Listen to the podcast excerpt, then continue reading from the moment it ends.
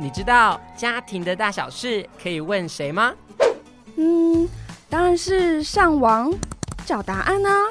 我知道有个更厉害的地方可以问哦。哪里呀？小桃家，欢迎收听小桃家幸福家。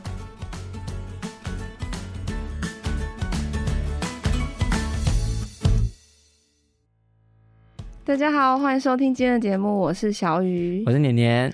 哎、欸，年年，嗯，你小时候都做什么户外活动啊？户外活动，嗯，你说爸妈带我出去的那种？对啊，其实很多哎、欸。我们家如果是六日，因为我们家是基督徒嘛，嗯、所以会先去教会做礼拜。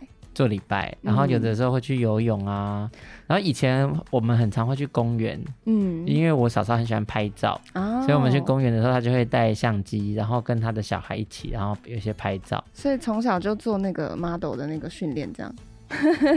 我是没有什么印象、啊，但是他都会先 say 好，就说哎，谁要站哪里，谁要站哪里。所以我前阵子还有收到他给我们小的时候的照片合照，这样，嗯、然后。现在看起来就觉得蛮温馨的，嗯，因为以前的人好喜欢拍那个底片的相机哦，然后都都会洗出来放一本一本一册一册这样。对对对，我记得我们家也蛮多的，但现在我们好像都在手机里面了。对啊，直接上传云端。所以，我们今天要聊跟户外活动有关的议题。对，然后我们今天很开心可以邀请到彩云校长，那行上帮我们自我介绍一下。嗨，大家好，我是中立区的内定国小校长，我的名字叫张彩云，就是天上彩云飞的彩云。那很高兴来跟大家做分享，嗯，谢谢。我们刚刚谈到跟户外活动有关的，那现在家长最多的户外活动是做些什么？现在家长最多的户外活动其实是比较偏向会。像刚刚两位说的，会带去打打球啊，或者跑跑步，甚至于爬山呐、啊。嗯，那现在比较流行的会是露营，嗯，去做野炊的活动，或者是骑骑脚踏车，嗯，然后爬爬山、健走，或者是路跑，然后还有野外踏青或者是户外探索，就会带孩子去做一些不一样的一个户外活动。我记得我们小时候很常会。学校在放学之后，很多家长会带小朋友去学校玩。那对，对是校长会看得到吗？看得到。对，现在还是很多吗？因为我内定国小算是工业区，嗯，所以小朋友都是坐交通车。哦，那会有，但是不多。但是这个部分会比较偏向家长带幼小的小孩来玩，可能是社区居民这样。对，他们就是，如果说下班还有时间的话，嗯、那通常就是学校走一走，游戏器材，嗯，就玩一下，来放个电。其 实对对，普遍上不高，因为我们小朋友就是放学以后就坐交通车回去。嗯，对啊，礼拜六、礼拜天会有家长会带孩子来学校，因为我们有运动场。哦，所以他们会来跑步，然后会去玩一些游乐设施。像我知道现在疫情，你所以有些学校其实没有开放的。对，对，对，现在没有开放，所以现在其实小孩子会有点辛苦，在这个疫情的时代。对啊，所以好像就对，好像就没什么地方可以去。所以现在呢，现在也因为疫情的关系哈，嗯、所以现在除了疫情之外，还有那三 C 产品。嗯，因为大家都宁愿待在家里玩手机，因为有游戏呀，或者是看电视这些。对，那有很多家长会觉得，第一个当然也怕接触人群。对，所以呢，现在就是家长会想说，露营现在是蛮盛行的。嗯，对，所以家长就会跟小朋友讲说去露营。那露营第一个没有那么多人潮，嗯、对。那第二个远离山西第三个就是让孩子去接触户外的活动，大自然去体验探索，那甚至于手做 DIY、嗯、这个谋生的技巧啊，okay, 就生活技能的一个。检验就对了，叫做、嗯、自己煮饭呐啊，啊搭帐篷啊这些。现在蛮多露营区有做很多活动，嗯、就是不是只是单纯去露营，然后还会有一些手作啊、体验啊，甚至这些动植物的认识，我觉得真的蛮有趣的。如果我们看现在社会啊，不管是大家的风气，或者是一些老师、心理师啊，或者一些教养专家，都会蛮鼓励家长带孩子去多做一些户外活动。那为什么我们那么鼓励家长带孩子多做一些户外活动啊？因为现在大部分就是双薪家庭比较多，嗯，甚至于是隔代教养，嗯、有的是隔代教养。那利用星期假日，所以家长会想说，有时候就是培养亲子的感情，嗯，那会想说就不要待在家里，因为天天待在家里，会想说，哎，来出去走一下，嗯、然后再加上疫情的关系，所以会想说闷坏了。嗯，就想说出去走一走，但是像看电影这些东西都已经不流行，所以会想说，那就干脆就找一个，如果说完全是自己处理自己生活，那培养生活技能，食衣住行都是这样的，那就会选择露营。那如果说要搭配景点旅游，嗯、那他可能会去搭配一些手作 DIY。哦，嗯，我蛮常找这个的。啊，我我之前也有一个家长，就是只要是年假，他就固定一定去露营。哦，那露营他是定点露营，那甚至于过年、寒假，他就整个寒假都在外面露营。哇，那他是定点露营，每天就会规划早上出去，晚上一定回来这个营区睡觉。哦，嗯、然后他也不用带很多衣服，那他自助洗衣店，车子开去城市里面，洗洗然后就洗一洗、烘一烘就回来了。嗯，煮就是便利超商或者去市场买一些食材回来就自己做。听起来感觉好像是替代的另外一种住宿，对，因为很不一样。对，所以一般来讲，我看过的像这样的孩子，就是他生活自理能力会比较强，而且不太容易变坏。了解，因为他会觉得你不做就没东西吃，然后你随便做，那吃起来也都香的，然 后那是不一样的。对，的因为是自己做的。对对对，然后有创意料理，而且应该也蛮有成就感的。我在想，对对，嗯，那。我在想说，除了生活自理能力的培养啊，然后独立性的一些训练啊，是不是对于他们家人的关系啊、家庭的凝聚力也会有影响？会。举个例好了，假设说我们这一次，我跟家里的人讲说，哎，我们要去露营，那就开始要分工合作。嗯，啊，哥哥你就去找营帐，把营帐那些设备全部准备好。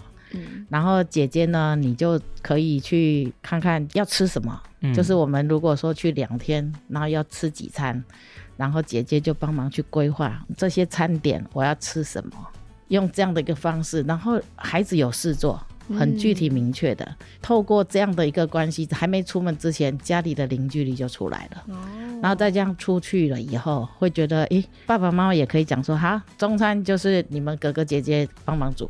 嗯啊，怎么煮都没关系，啊，那爸爸妈妈就在旁边陪着看着。嗯、对，我觉得那种感觉就是会让孩子比关在家里会被爸爸妈妈骂那种感觉不一样。嗯，对，这是真的。对，然后也不怕脏，对不对？然后出去外面，反正就是基本的卫生会顾虑到。但是像说洗米好了，在家可能洗三趟，嗯，那出去外面可能水没有那么充足，可洗个两趟也可以。但是这个东西就是一个弹性，让孩子说原来这样也可以。而且我觉得，即使在外面有一些小小的争吵啊或争执，那个处理的氛围跟感受也会不一样。对，可能各方面也会比较和缓，然后比较好做沟通，会比较包容。嗯，跟另外一个校长在聊，让刚才校长分享的让我想到，就是这个任务的分工也在他们训练他们团体之间的合作，怎么样让彼此，比如说。刚刚讲的任务分散，然后谁要先做什么，谁要做什么，然后有些沟通跟讨论，然后也可以在这个过程里面学习怎么去解决问题，让他们培养问题解决能力。对、嗯，我觉得这蛮好的。对，像如果就是家长想要安排个家庭的旅游或者是露营好了，那他们应该要先注意什么，或是先规划什么吗？第一个可能就是看看出去的时间是几天，那是长短，嗯，然后再来考虑到说地点。嗯，你要去哪里？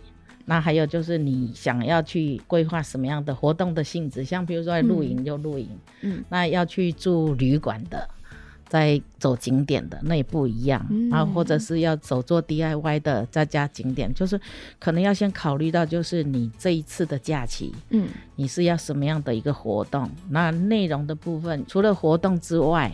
那有的家庭可以甚至于就是说，哎，带个扑克牌呀、啊，或者是一些休闲的东西，然后带出去，跟在家里玩是不一样的，所以这些都是可以考虑的。嗯、那另外还有考虑到就是说，我们身边可用的资源是什么？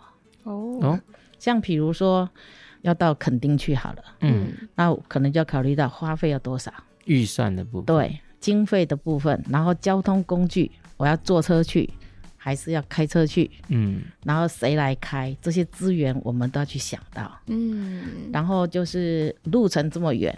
对，休息站可以先规划，或者是说，哎、欸，大家讲好，就是累了就休息，累了这些资源都要去考虑到。嗯，所以另外一个就是安全性很重要。我出去如果说，哎、欸，我们要去垦丁，结果好像会下大雨，或者是对台风。天，然后这些安全性，嗯，我们都要考虑到，还有可行性。像比如说，我们有一个阿嬷，啊，但是要带阿嬷出去啊，那阿嬷没办法坐那么远的车啊，嗯，啊，或者是什么，那可可行性到底行不行？嗯，所以这可行性要很清楚。那目的性就是我们这一次去是要做什么，要玩什么？对，啊，如果说没有特定，像譬如说，也许有热气球，我们就是搭配去看热气球，那是目的性。嗯，那如果是没有，纯粹是离开家里，那有没有必要走那么远？所以这个对，所以这个是目的性，然后呢还要考虑到说我们的体能状况。刚刚校长讲的那可行性，我记得有一年我们家也是一起出去，嗯、然后因为是过年嘛，嗯、整个大家族出去，然后我的堂哥的女朋友啊就很坚持要带他的狗一起出门，然后然后那个旅游就真的整场都很恐怖，嗯哼，很恐怖，是比如说这家餐厅狗不能进去，那我们能不能够吃？然后可能狗要厕所或什么的，嗯、然后我们一整趟旅程就是为了狗，就是被狗给制约了。有时候长辈也会觉得有点困扰，就是虽然长辈都没说什么，但整趟旅程就会有点痛苦。对对，所以可能在规划上面啊，然后可不可行？因为其实我们那时候就他说，你为什么不放？旅馆，或者是请别人先帮忙照顾他的狗，也是他的家人。对，嗯、可能就是要预先查好有没有宠物餐厅了。对，嗯、还有就是有宠物的家庭，嗯，就要考虑到要不要走那么远。嗯，还有就是要不要带出去。那另外就是要不要规划那么多天。那这个宠物要怎么处理？有的可能就托邻居或托好友，嗯，或者是寄放宠物店。这真的很困扰哎，嗯、因为其实现在疫情似乎有逐渐要开放的趋势。嗯、然后我也想说啊，终于可以出国了。结果你养宠物了。对，然后我们之前其实也有托过宠物店，宠物店，但是其实这样出去玩四五天回来之后去接它，我觉得它真的有点心情不好。他就跟小娃娃一样，对不对？他会生气，就是可能觉得自己被抛弃，嗯、或者是店员不可能像你自己照顾的这么周全。我以为你家宠物比较特别，所以它比较没有像一般猫狗会有 那么明显的反应。它只是不会发出声音，但是它的眼神会告诉你：你回来，你终于回来，你为什么不理我？对，好心疼哦，嗯、会心疼。校长自己有没有什么特别印象深刻的旅游或者是户外活动啊？你自己以前的经验，我印象最深刻的，其实我还是比较喜欢露营哦，因为我觉得露营的感觉就是从一开始起那个念头以后，就开始脑袋就一直不停的转，嗯、就想说要带什么带什么。当然就是有时候就想说，哎，出去外面我要煮什么，就是光吃的部分就会去考虑到，对，然后一些设施设备。就开始很忙碌，但是是很开心的。嗯，那另外就是在活动的过程当中，因为我们不会看时钟，嗯，但是就尽情的玩，对，就是享受在地的一个资源，或者是当下的氛围。那真的很放松，欸，嗯，那个是很舒服，在外面可以不用看时间这件事情。对对。对 校长，那如果进阶一点呢、啊？就是我们刚刚是在讲说旅游或行程上面的任务分工。是。那如果在前置一点，我们开始要想要训练孩子一起来规划户外的行程啊，大概孩子什么时候多大的年纪就可以开始参加这样的讨论？那在讨论的过程有没有什么需要注意或协助的？其实我觉得不管任何年龄层都可以培养，包括幼儿园。我们都可以讲说，哎、欸，哥哥，我们要出去玩，你想要玩什么？他可能会讲说，哦、我想玩溜滑梯，讲他的期待，对不对？嗯。但是他也许讲不出景点的，但是他可以讲说他想要溜滑梯，那你大概就这个讯息就会出来了。嗯。那像比如说大一点的国小，就讲说，哎、欸，他想要去看动物，嗯，或者是什么，那你就清楚了，所以可以讨论。那每个人的需求可以出来了以后，然后就可以由家长来聚焦规划。嗯。那简单举个例子，就是说，我之前在新荣国小，嗯，那因为新荣国小有一个黄金周啊，黄金周它就是暑假提早一个礼拜开学，然后十一月的最后一个礼拜放假。哦，那提早一个礼拜开学，对，所以他们会多放一个后面的，对，一个礼拜，也就是他先牺牲他暑期的一个礼拜，嗯，那他比一般的学校提早一个礼拜开学，然后在十一月。底的那个礼拜，那就是放假，也提早一个礼拜结业，这样不是？那不是结业，就是在学期当中会放一个礼拜的假。哦，那那这个假期我们就叫黄金周。那黄金周呢，就是让家长去经营亲子的休闲活动。哦，那他可以规划国内旅游、嗯、国外旅游。嗯，那如果双薪家庭，他可以拖到学校来。嗯，拖到学校来，学校也会帮他规划一些活动活动。哇，很棒！那另外一个就是，如果家里有老人家可以带，嗯、那他可以在家自学。哦，OK。啊，所以我们是从一年级到六年级，孩子都很开心。像说一年级，他都知道有黄金周啊，嗯、家长也会开始忙着规划，说我要用这个礼拜带孩子去哪里。所以像之前新农的小朋友，今年去日本。明年就已经告诉你，明年我要去韩国了。哇！所以跟年龄没什么关系，其实都从小可以。那就是说，当然年龄小，就是可以让他先看他想要做什么，先表达期待。对，然后我们家长也可以提供这个讯息。嗯，那等到中年级、高年级，那就开始就想说，哎、欸，因为都会上网了嘛。嗯，那中高年级就讲，好，我们要去日本。好，哥哥，你开始上网去找，要住哪个饭店？嗯。那要自助旅行还是要跟团？嗯，所以这些都可以给小孩子可以训练起来。了解。所以像之前我们就是在出门之前，每个小朋友都要在班上先分享，我这一次要去日本，哦、我去哪里，嗯、然后去几天，还有哪些景点，然后要买票的或者是什么，这些都先做分享。那分享回来了以后，互相交流，要做记录，要做成果，所以会做一本黄金小书。哇！那如果没有办法出去的呢？没有办法出去的，就是他在家里自学呀、啊。他的部分还是可以做分享，就是分享他在这一个礼拜读书计划做了哪些。嗯，对。后有的我们老师也会出一些功课给他去完成。当然，功课不会说是一种惩罚，不会。就是填补他在这一段时间不停学的一个课程内容，我觉得是蛮好的概念的。就是年纪小的，其实他也可以分享跟讨论对他的需求，然后年纪大的开始慢慢一点一点的把一些可以实践的、啊、可以做规划部分一点一点的放给他们。但我想那个过程中，可能还是需要家长的一些引导跟陪伴啊。对对，因为有些像刚刚校长前面讲的可行性啊，或者什么可能。孩子对于金钱上面的预算各方面可能还没有像家长可以掌握的那么精准，对，所以透过家长的协助，这些东西他们也可以越来越完善，然后越来越有这样的能力去把一个好的行程跟规划做完。嗯，对。再举个例子，就是说这一次我们要出去。然后呢，每个人的衣服自己准备，嗯、这也是一种学习啊。是，爸爸妈妈每次要帮忙孩子准备衣服也很辛苦。但是你要跟孩子讲，这夏天不能带毛衣，啊、这个稍微检查一下。对对对，而且也就是说先，先、哦、先提醒一下，对不对？就是说这些东西要让孩子知道，说哎是什么。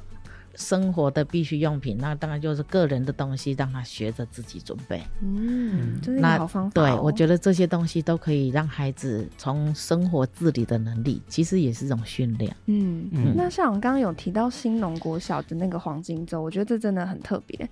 然后它跟一般的假期，我觉得又更不一样。所以不管是家长或者小孩都会很期待，就很期待。对。嗯，那除了新农国小之外啊，就是现在学校的户外教学活动，那有没有什么特别有去的吗？户外教学哈，像现在就是可以分几个，第一个就是一般年段各年段的一个户外教育，嗯，那他们大概就是有的可能会规划景点，像譬如说一些农场或者像好时节类似这样的东西，嗯、然后或者是去巧克力工坊、工厂、工厂、嗯、一些观光工厂，呃，一些观光工厂或者是以前饼干的工厂，就是以前还把白木这些东西都是会各年段规划的一个参观。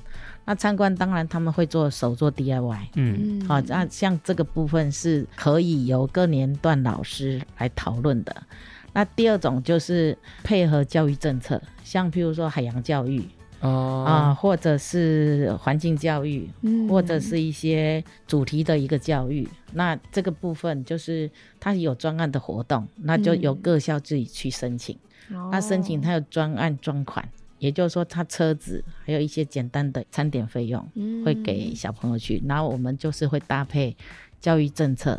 嗯、那另外一个就是比较小朋友更喜欢的，所期待像毕业旅行。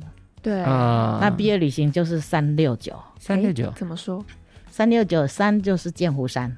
啊，那因为 那我知道六六福村，对对对，你好聪明啊，对对对，那九九九是文化村，那为什么会用这三个来讲？你第一个就是因为它有很多游乐设施，对，它也 有很多环境生态，哦，它也有很多主题的部分，像九族文化村，它跟原住民的文化的的文化，嗯，然后又有日月潭那边，哦，自然很近，它其实它是整个一条龙。啊，都可以搭配的，所以大部分的学校就会选择这样，嗯、让孩子留下一个毕业难忘的一个回忆回忆。嗯，啊，那现在就说，如果我们真正回到教育里面来办活动的话，是就是寓教于乐。嗯，在玩当中就是一种学习。就简单来说，嗯、还是可以再回溯到之前在新农国小，嗯、因为它是有宿营活动的，我们会规划三天的一个校外宿营。哦，那像譬如说到西湖度假村，那西湖度假村我们会用在地的一个环境资源，嗯，去规划一些各种学习领域，还有各种课程，是用动态课程让孩子去探索、体验、实践，学习不是玩，对。那他就是可以动手做。Oh. 那像之前我们还会有攀岩，嗯，让孩子去攀岩，然后我们有野炊，让孩子自己去做饭，嗯，像这些东西就是让孩子是很开心的动手做。坦白说，我们常常在讲说培养带得走的能力，其实这些东西就实做的，是可以让孩子觉得。很开心，而且比三六九可能还开心。他会记得一辈子。对，因为三六九任何一个人，你没有老师的规划，只要爸爸妈妈带去，一样游乐设施就是这么玩嘛。嗯，对，对不对？对。但是学校如果规划一些动态课程，嗯，就结合现场的一个资源，像比如说叶拓。嗯，哦，就是把那个树叶拓印，哎，拓印做成书签，嗯，啊，或者是让他去烤肉，如何生火，嗯，啊，如何分工合作，然后烤肉要烤到几分熟，什么时候抹酱，像这些东西都是，也许很多家庭也不太会去教孩子这些，对，嗯，但是学校透过教育是可以让孩子。所以那样的感觉会比较六福村或三六九去玩游乐设施来得更有价值。嗯，我觉得重点是在学校怎么结合这些娱乐，就比如说校长刚刚有分享有些动态的课程活动啊，或者是我刚刚提到一些学习单，就在这个过程里面跟在地的那些场景结合，就是拉到学校外面去，让孩子在不同的氛围下面，我觉得。那个吸收跟感受会更不一样，对，会会更好。对，嗯，像上个礼拜我去做那个城市猜谜的活动，它就是整个跟动物园做结合，嗯、然后你就可以在那个过程里面，它可能有些谜题是跟，比如说它的身形最大是多大啊，嗯、最小是多小啊，你就要去找不同的答案，然后动脑筋去解谜。我觉得，即使是我们那么大的人，在这样的环境跟场域里面，也都能够很沉浸在整个环境的氛围，很享受那个过程。所以我是自己也蛮喜欢这样的。然后刚刚校长也讲观光工厂，桃园最近真的超多观光工厂的。嗯。然后我觉得那个在去观光工厂那个过程，也会有多一些些的职业的认识跟体验。像校长刚刚有讲巧克力嘛，那对，从果树啊、自然生态啊，然后一直到这个工作，它可能有哪些不同的领域跟范围是跟它有关的，都可以透过这样的参观，能够有一些些认识，我觉得蛮好的。嗯，像早期郭元义也是，郭元义是一般就是低年级最喜欢规划去的地方。为什么？是因为可以做饼干因为它是一个喜庆。像譬如说结婚，对不对？对，然后它有一个主题式的一个部分，然后会告诉你说，婚纱结婚，然后坐坐轿子啊。哦，他会讲到婚纱。对，他会去有这样的一个包装，让你了解说，哎，因为它是主打喜饼嘛，嗯，所以你也可以去那边做饼干啊，嗯、或者是手做一些美食，像做凤梨酥啊什么。那小朋友就是捏捏捏，那捏了以后不成型，但是他也觉得 捏得很开心，那他回去拿给妈妈吃，然后觉得是很开心，然后搭配他的主题。嗯，因为我想每一个观光工厂都有它的主题，嗯、像那个大溪那个木艺馆嘛，那个钢琴、呃、钢琴的那个，对对对，哦、东河，那它那个是钢琴，所以你去做，它有可以做口琴，嗯。啊，那它有钢琴键做那个名牌，名牌，对，然后让你去体验，所以它是主题式的，像这些东西就是现在很多学校就会比较朝向。不是走马看花的，是它是有个主题，不然就都只有玩。对，其实如果没有主题，带孩子出门，老师很辛苦，因为处处是危机啊。对，安全对对对对，而且孩子会到处跑。对，所以通常就是出去的话，我们可能会第一个就是景点先设定好，然后看主题是什么。嗯、那有可能就是可以先跟厂商问看看他有没有现成的学习单。哦，对，好多观光网其实他现在都会先先设计一些学习单啊，如果有的话，那就是老师可以带着，其实规划的路线，然后我们就可以。教孩子，然后就一边探索一边体验，嗯、然后一边落实。家长其实也可以在工厂里面看看有没有这些资源可以运用。不只是学校，我觉得家长如果自己去观光工厂的时候，也可以直接问他们有没有。对，那也可以直接带孩子做这样的一些体验，这也是蛮好的。对，或者是说，如果是用家长来讲的话，像比如说我今天。就刚刚我讲的目的性嘛，嗯，我带孩子去到这个地方，我最主要的目的是什么？嗯，那刚刚我们也讲，就是可以工作分配，像哥哥去找这一个工厂，它本身的条件背景是什么？那、嗯、哪些资源，先把它抓出来，抓出来还没出去之前，你就已经理解了，嗯，然后去只是一个印证，哦、然后你那种感觉。是享受沉浸在这里面的，而且会更深刻。对，那甚至于就是说，如果真的是有目的性的，嗯、我也可以讲说，哎、欸，我们这一趟出去，每一个人都要去探索一个什么，嗯，或者是我们想要做怎么样的一个整合或者包装，嗯，其实这个都是家长。可以去思考的。我觉得刚刚向总在分享的这段过程啊，我会有一种既视感。那既视感是我们在学习的过程也是这样，就是我们会预先做一些功课，是，然后在。学习老师真的开始讲的时候，再重新印证我们预习的那个部分，对，然后结束再回来 review 回顾我们在学习的这些东西。我觉得那也是从生活里面去重新练习，就是预习，然后一直到学习到复习的那个过程。嗯，我觉得也是蛮好的，也是另外一种学习的方式。对，那最后想要问问看校长有没有给现在的一些家长的一些建议，因为毕竟现在三 C 时代嘛。然后很多孩子可能真的蛮窄的，然后那对于户外活动啊，或者是现在的家长，那校长有没有给这些家长一些建议，或者是有什么想要分享的？其实现在就是说，我们如果利用星期假日规划活动这个部分，除非就是你真的有这个习惯或者有心。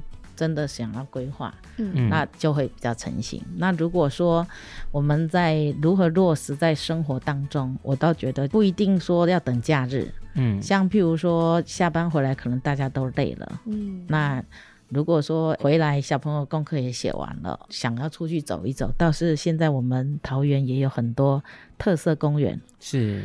是可以带孩子去特色公园，或者是住家附近的公园。走一走，散散步，嗯，只要不是人口密集的地方，因为现在疫情，其实对我觉得都可以鼓励家长。我们每一个人都是一样，上班一天回到家累了，嗯、沙发一坐就屁股就黏住了，对不对？对不对？所以很多就是不一定是要天天，但是可以慢慢让我们的家长想说，不用等到星期假日，嗯，很多欢乐的或者是幸福的日子不用等待。嗯，想就去，想走就出门，嘿。谢谢校长。嗯，我觉得像刚刚讲的很重要，就是想就去，然后也可以多利用一些零碎的时间。那这些时间其实不一定是要非常非常，就是每次都是个很大的安排。嗯，那每一次跟孩子相处的那个一点点的时间，也会累积你们之间那个关系的存款。对，让你们在每次小小的互动啊，出去散散心的过程里面。拉近你们的关系。那我自己也给听众一些建议啊，就是其实现在线上有很多在做体验然后活动的一些网站。那你如果你真的找不到，完全没有灵感，也可以直接搜寻，然后他们会有一些行程啊，可以给你参考，或者直接他就有卖这种套卷，你也其实可以去参考他们的东西。这样，嗯，那祝所有的听众能够找到。适合你们家的户外活动喽！今天再次感谢校长，谢谢谢谢，让我有这个机会跟大家分享。嗯，谢谢校长。谢谢校长。那防疫期间也大家好好照顾自己，保护自己。嗯嗯，做好社交距离跟自我免疫力提升的一些活动。嗯，好哦。那我们今天节目就到这边喽，谢谢大家，下期再见，谢谢拜拜，拜拜。